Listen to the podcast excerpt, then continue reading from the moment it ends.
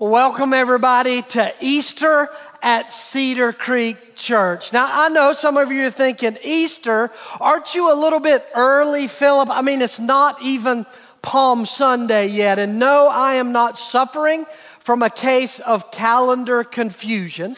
I just figure if Christmas, the birth of Jesus, gets a whole month, to be celebrated, that the resurrection of Jesus deserves more than just one week of celebration. Because while the birth of Jesus is important to our faith, the resurrection of Jesus is essential to our faith. That, that Christmas, I love Christmas because it means that God is with us, but the resurrection means that we can be with God.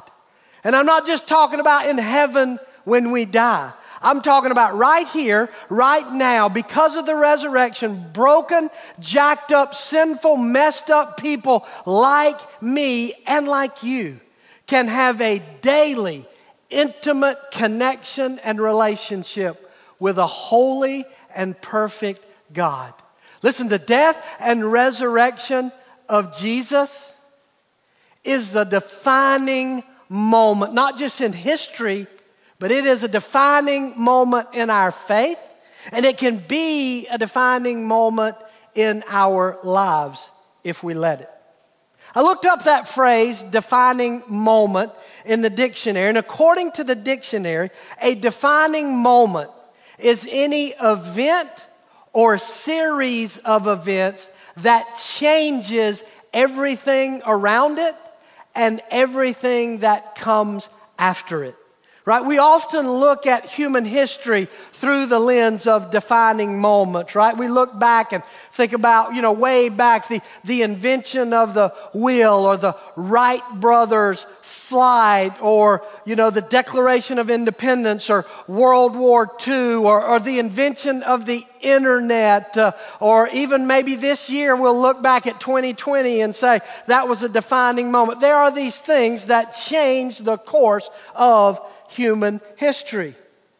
But we also look at our lives in terms of defining moments, right? When you look back over your life, you think about those moments that changed everything. Maybe it was graduating from school or, or getting that first real job out in the real world, or maybe it was getting married or, or having a child, or, you know, those things kind of define your life, the direction, the course of your life. And of course, it's not just the good, happy defining moments. Sometimes our lives are defined by difficult moments. Maybe it's that divorce you went through, or that loss of a loved one.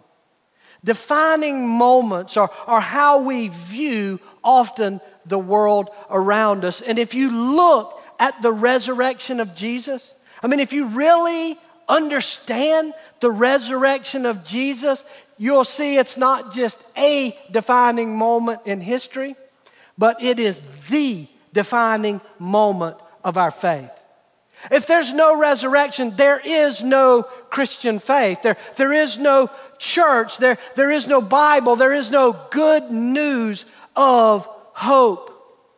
The foundation of our faith is not the Bible. It's not the church. It's not even the teachings of Jesus or the miracles of Jesus. The foundation of our faith is the resurrection of Jesus. Because, as important as all of those other things are, without the resurrection, they don't really exist.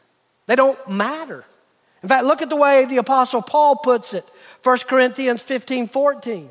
Paul says, And if Christ has not been raised, then all our preaching is useless and your faith is useless. Without the resurrection, we're just another religion another group of people trying to set a, a, standard of moral rules in order to better ourselves. The resurrection is the defining moment of our faith. So you can kind of see why I think we ought to spend more than just one week celebrating it and focusing on it. So over the next couple of weeks, we're kicking off this new series of messages called Easter, the defining moment.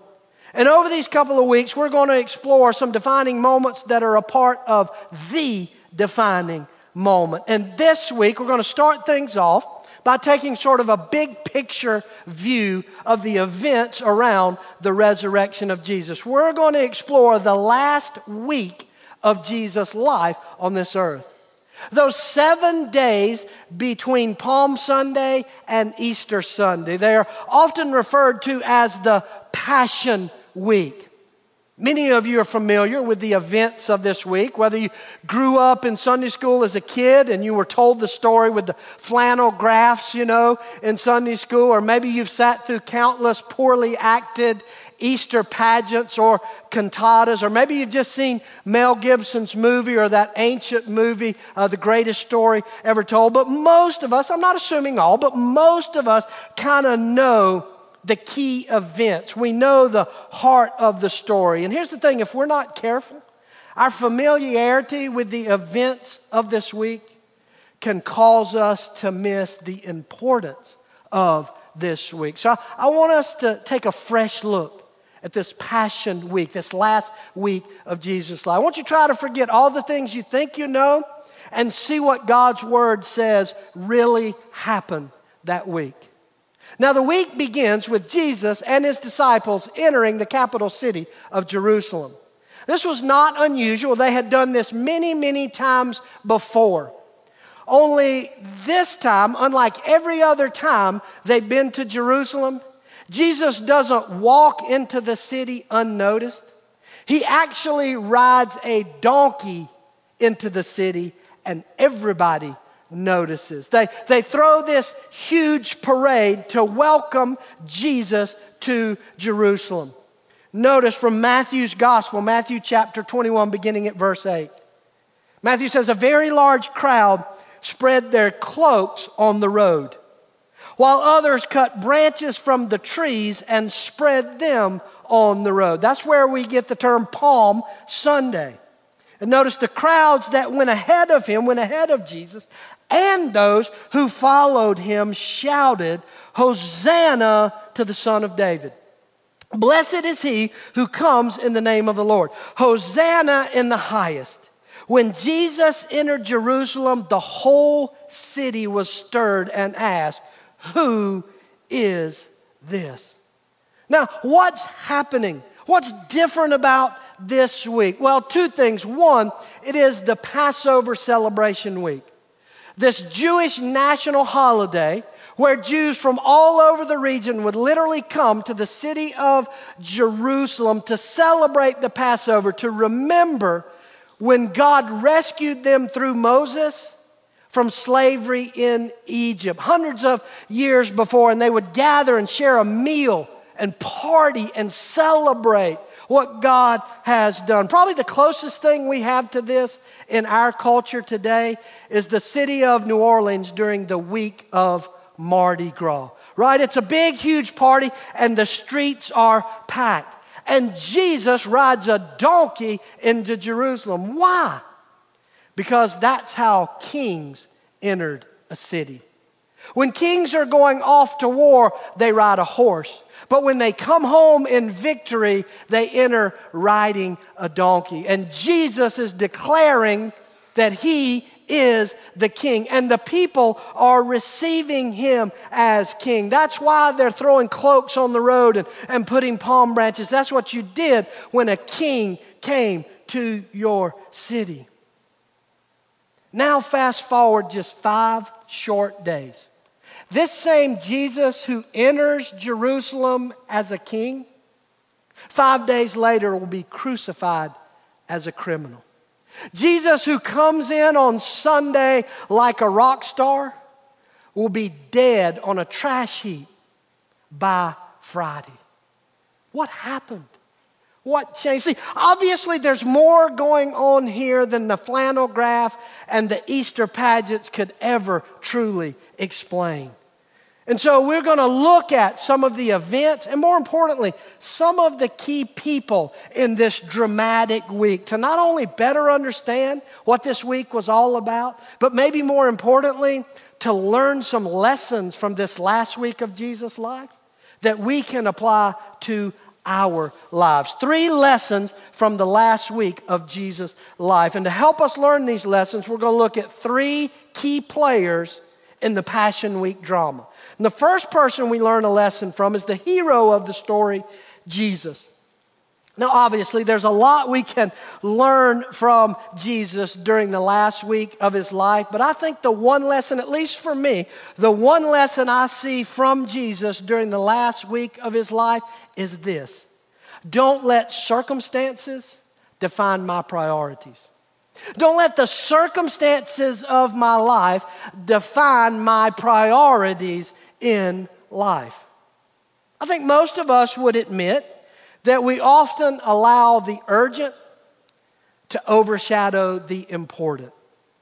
Right? I, I, mean, if I'm honest with you, most of my weeks, my time and my energy get used up by things that other people think are urgent and not really used for the things that are truly important in my life. Now, to say that this was a busy and chaotic week for Jesus is a huge understatement. In fact, many of the things that you know about Jesus all happened during this one week. Many of the things that Jesus did and Jesus said were compacted into this single week.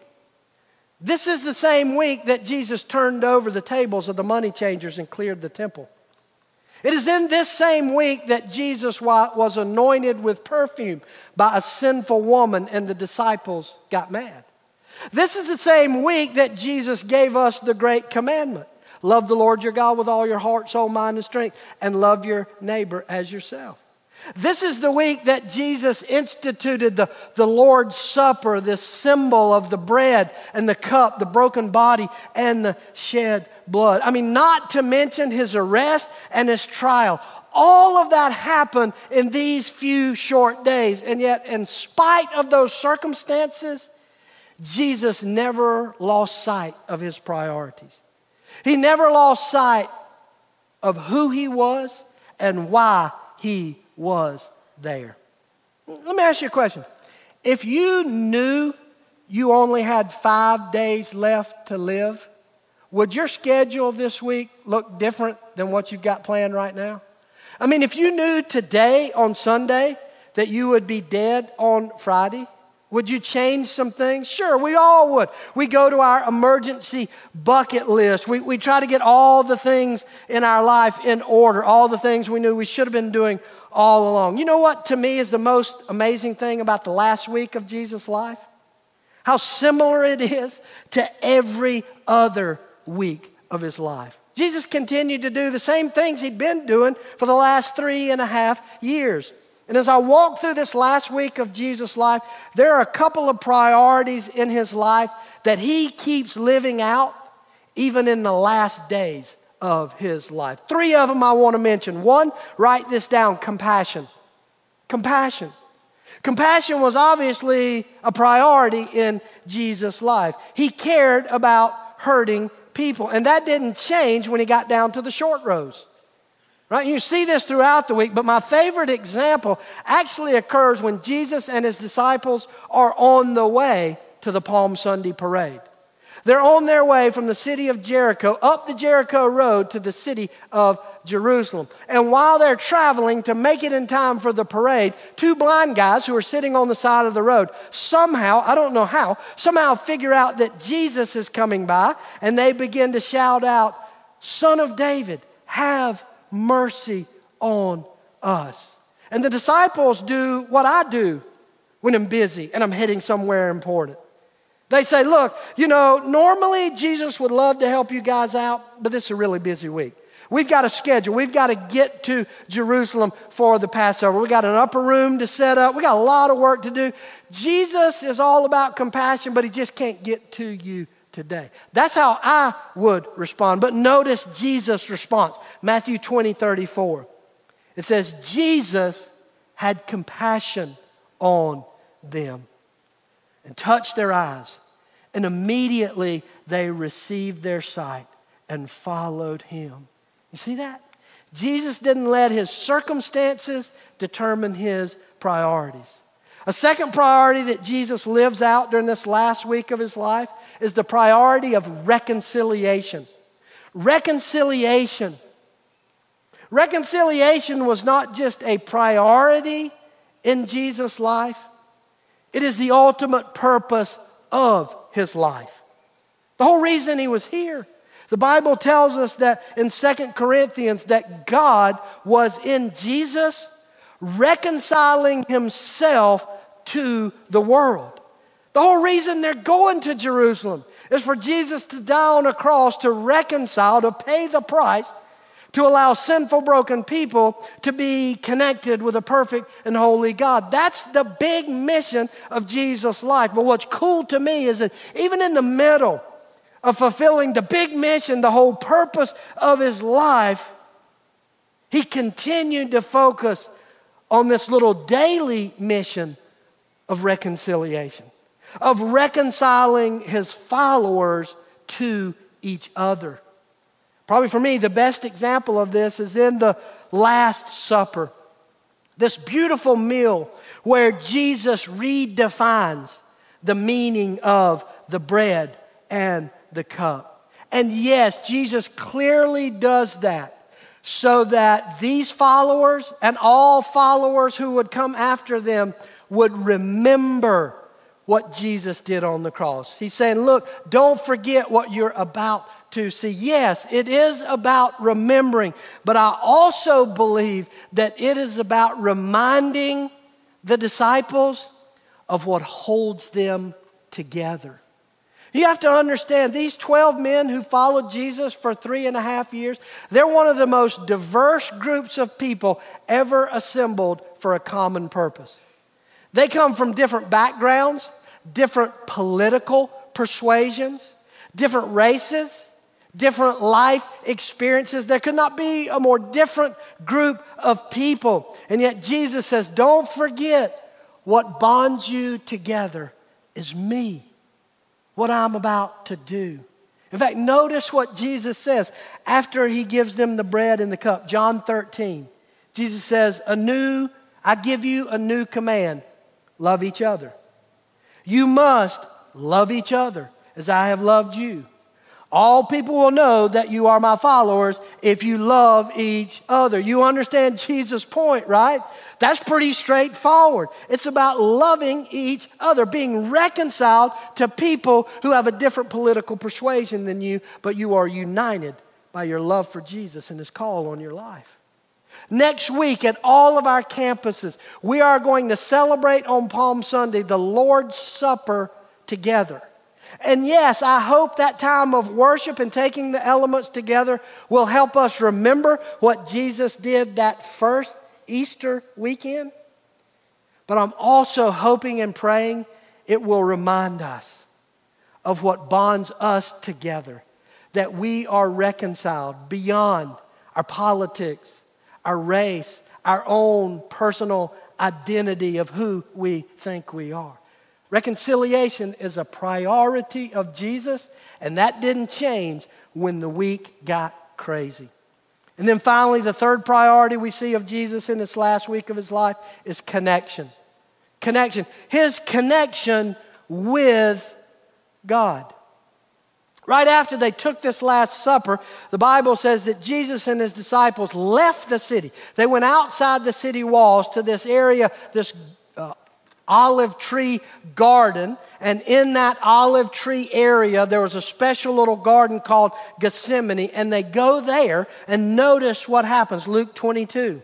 It says, Jesus left the city and went to the Mount of Olives as he often did. Hold on to that thought because we're coming back to it.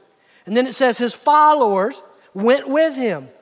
And then Jesus went about a stone's throw away from them, from his followers, and he kneeled down and prayed. Now, this is the part of the story we know. This is the opening scene of Mel Gibson's movie. Jesus in the garden, pouring out his heart, begging God to take away the cup that he knows he's about to go through. So much so, under so much stress, that the capillaries in his skin burst and he literally sweats drops of blood. This is the part of the story we know and we understand it, right? Because when the wheels come off in our life, when we're desperate, when it's out of control, we pray. I, almost, I know almost nobody who doesn't pray in the desperate moments of life. But understand, for Jesus, this was not something new. This was a daily habit. This was a daily part of his life. No, not sweating drops of blood, but being alone and pouring out his heart to God, to his Father, connecting with him. That was a priority of Jesus' life, and that didn't get bumped off the calendar just because he had a busy week ahead of him. Don't let the circumstances of your life determine the priorities of your life. This is really interesting. I wasn't planning this, but I noticed it this week. Those three priorities, those three things you just wrote down in the blanks, look at them carefully. Those are the essentials of our faith. If you don't get anything else, if you don't do anything else, make sure you are doing those three. You may have noticed this past year, when I do the midweek update on Wednesdays on social media or on the app, I have always ended, for the past year, I've ended almost every one of those videos telling you, reminding you to do three things. Remember what I tell you? Stay focused on Jesus. Somebody say it right. Stay connected to each other and keep looking for ways to be the church wherever God has placed you. I keep saying that over and over every week, not because I've run out of stuff to say. I keep saying that because those are the most important things to do, especially when life gets difficult. Notice that's exactly what Jesus did. Stay focused on Jesus. Jesus stayed connected to his Father. Stay connected to each other. Reconciliation. And keep looking for ways to be the hands and feet of Jesus, to be the church wherever you go. That's compassion. And I'm just saying the more difficult the circumstances in your life become, the more important it is to keep these priorities and let them define who you are. Don't, don't allow chaos and circumstances to cause you to lose sight of what really matters in your life. Don't let the difficult circumstances keep you from making what matters most matter more in your life. That's the first lesson. The second lesson we learned from the last week of Jesus' life comes from an unusual source. It actually comes from the bad guys in the story, the religious leaders. And here's the lesson we learn from them don't let my preferences define my view of God. Don't let my preferences define my view of God. Don't let what I'm comfortable with, what I like, what makes me feel good, keep me from seeing where and how God is moving. One of the most interesting things of that week is actually pretty easy to overlook. It happens right after the Palm Sunday parade. Jesus rides that donkey right down to the temple courts. And it's there that he turns over the table of the money changers and clears the temple. But he doesn't run away and hide when he does that. He stays in the temple area. And people, crowds flock to him. And he's healing, he's giving sight to the blind.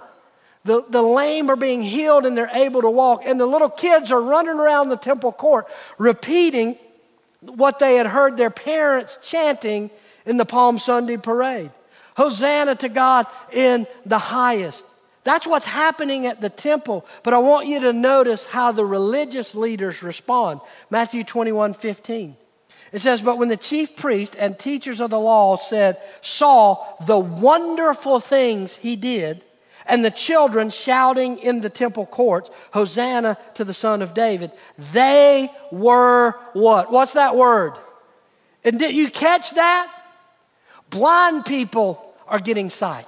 Lame people are standing up and walking. It's happening right in front of, them, and they're mad about it. Why? Because their personal preferences have painted God in a box of their own comfort. They couldn't imagine that God would work this way. You know, it's easy to paint these guys, these religious leaders in the gospel, as just a bunch of self centered, self righteous, power hungry men. And maybe they are. I mean, not all of them. And I don't think they were always that way. It's easy for us to forget these religious leaders, they had devoted their entire life to God.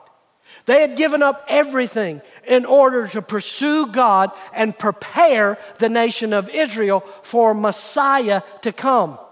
That's why they were obsessed with other people's sin. It was not just self righteousness, they just assumed that it was their job to eliminate sin from the nation so that Messiah could come. I mean, these guys were committed, they were all in in following God. Do you realize they literally memorized the entire Old Testament? Think about that. You've read the Old Testament or looked through it. Not only is it long, but it's full of all kind of complicated, you know, birth order things. They had memorized it word from word. They were committed.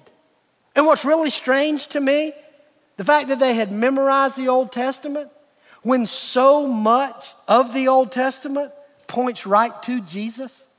The very things they're seeing Jesus do and say are clearly spelled out in the Old Testament that they had memorized, and yet they missed it.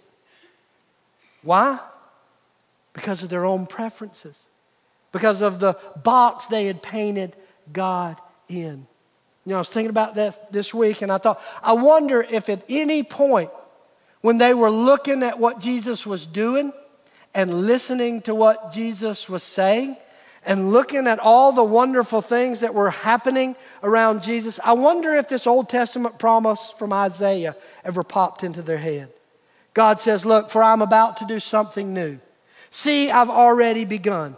Do you not see it?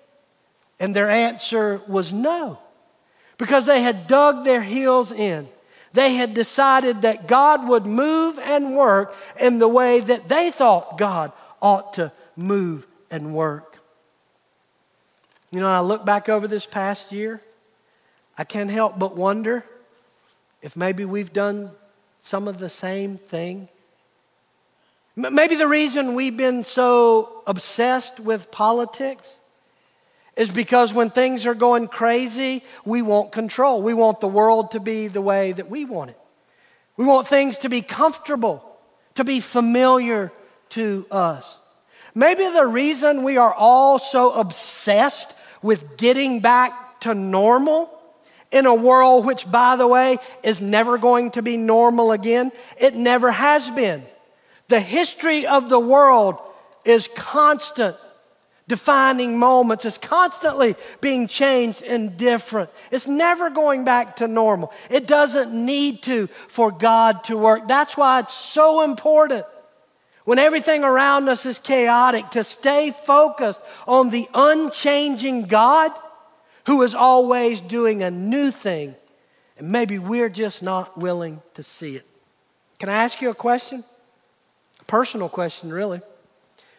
Is there some place in your life right now where it might just be possible that your personal preferences are keeping you from seeing something God is doing, wonderful things God is doing right in front of you?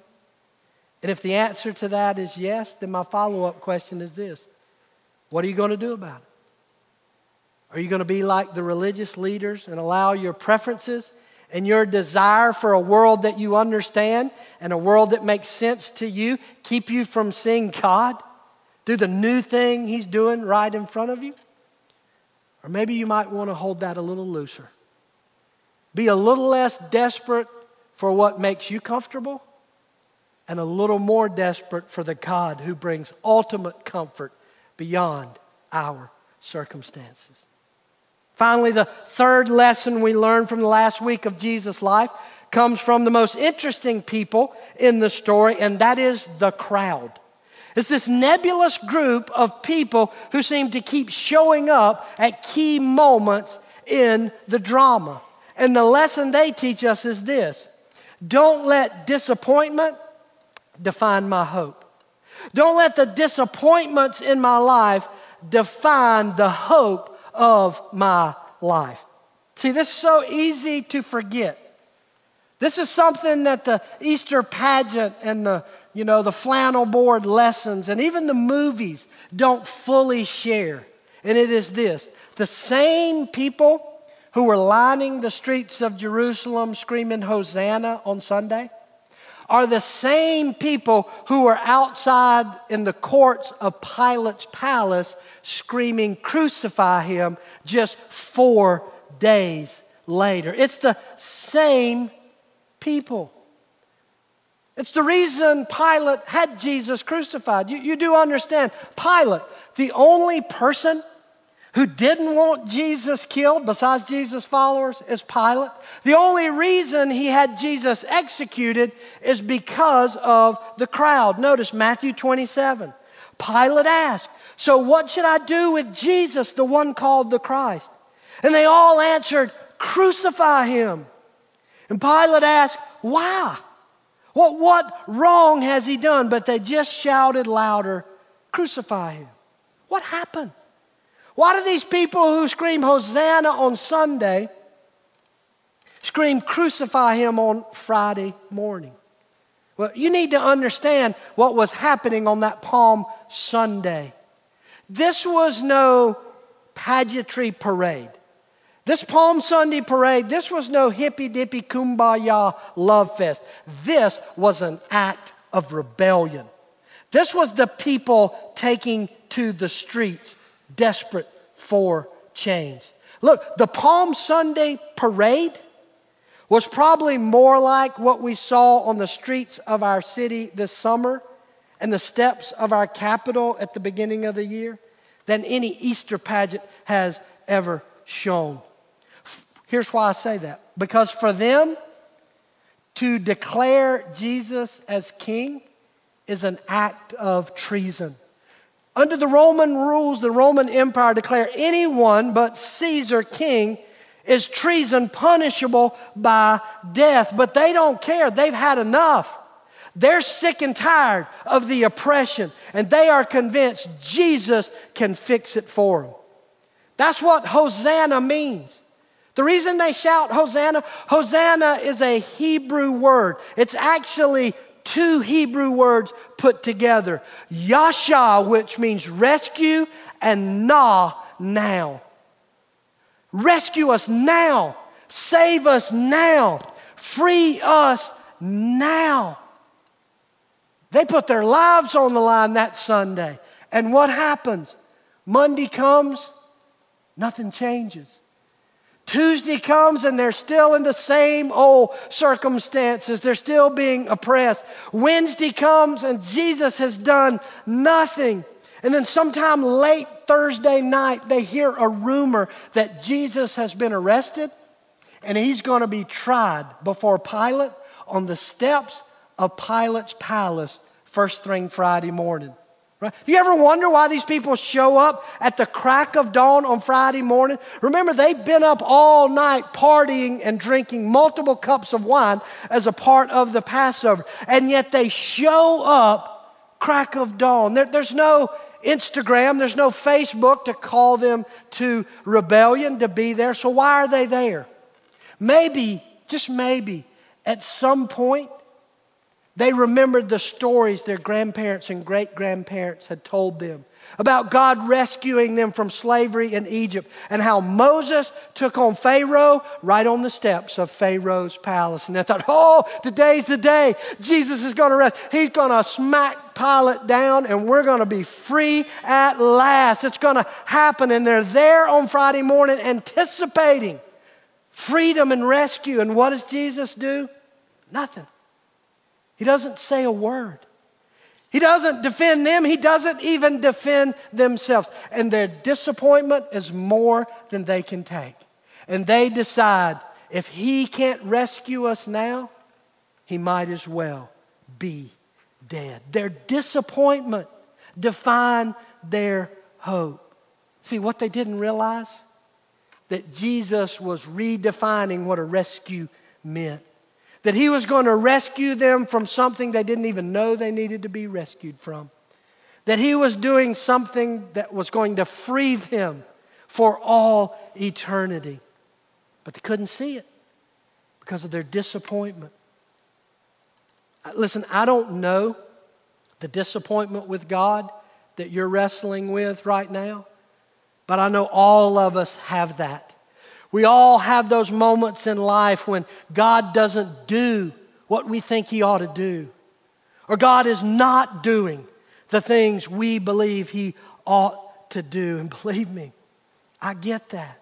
But I want you to understand in your disappointment with God, in those times when you feel left out and God has not done what you think He ought to do, I want you to listen to this because this isn't a lesson that comes from some ivory tower theology class in seminary. This is a lesson that comes from the deep within the broken heart of a father who lost a beautiful son way too soon. And it shouldn't have happened. And yet, in that disappointment with God, here's what I know that I know that I know. That whatever God has done, is doing, has not done, has not done, whatever it is, it has always been somehow an act of love. That God is always acting towards you in love. I don't understand it. I can't explain it. I just know that it's true because my God is faithful. And He's not a God who loves, He is a God who is love. And it's not in the way I want it and in the time I want it, but it doesn't change the fact that God loves you. And He's doing stuff that you may not can understand now, but He's acting in love towards you. So I want to give you this last promise on your outline because I believe for some of you today, you desperately need to grab hold of this truth. Notice Deuteronomy 7 9. It says, So know. No, you don't have to guess. You don't have to wonder. You don't even have to hope. You can know that the Lord your God is God, the faithful God, and He will keep His agreement of love for a thousand lifetimes for people who love Him and obey His commands. When you're feeling disappointed with God, look at the cross. When you don't understand what God is doing or not doing, look at the cross. When you feel like God has abandoned you and forgotten you and doesn't care, look at the cross. Why? Because the cross redefines what our hope is truly built on. So I want to ask you have you experienced that hope in your life? That's what happened on that cross outside of Jerusalem on a trash heap. Has that become personal to you? Have you allowed it to free you up from the bondage of sin and allow you to walk daily in a stumbling relationship with a perfect and holy God? Or is this just going to be another Easter where you think about the story, you sing the songs, you eat the candy, you show off your new clothes, and you go back to the same old empty, same hole? No better way to celebrate Easter than to allow that defining moment to redefine your hope and your life. Would you pray with me? Oh, Father, I thank you that our hopes are not pinned to some pageant. Our hopes are not built on some magic genie in the bottle God who gives us whatever we think we need. I thank you that our hope is in a faithful God who always acts in love towards us and is always calling us to truly be rescued. Not temporary rescue from tough circumstances, but an eternal rescue that allows us to find purpose and meaning and hope in even the darkest days of our lives. So, Father, would you help this Easter be different for us? That we would allow this defining moment of our faith to truly define our lives and our hope. In Jesus' name, amen.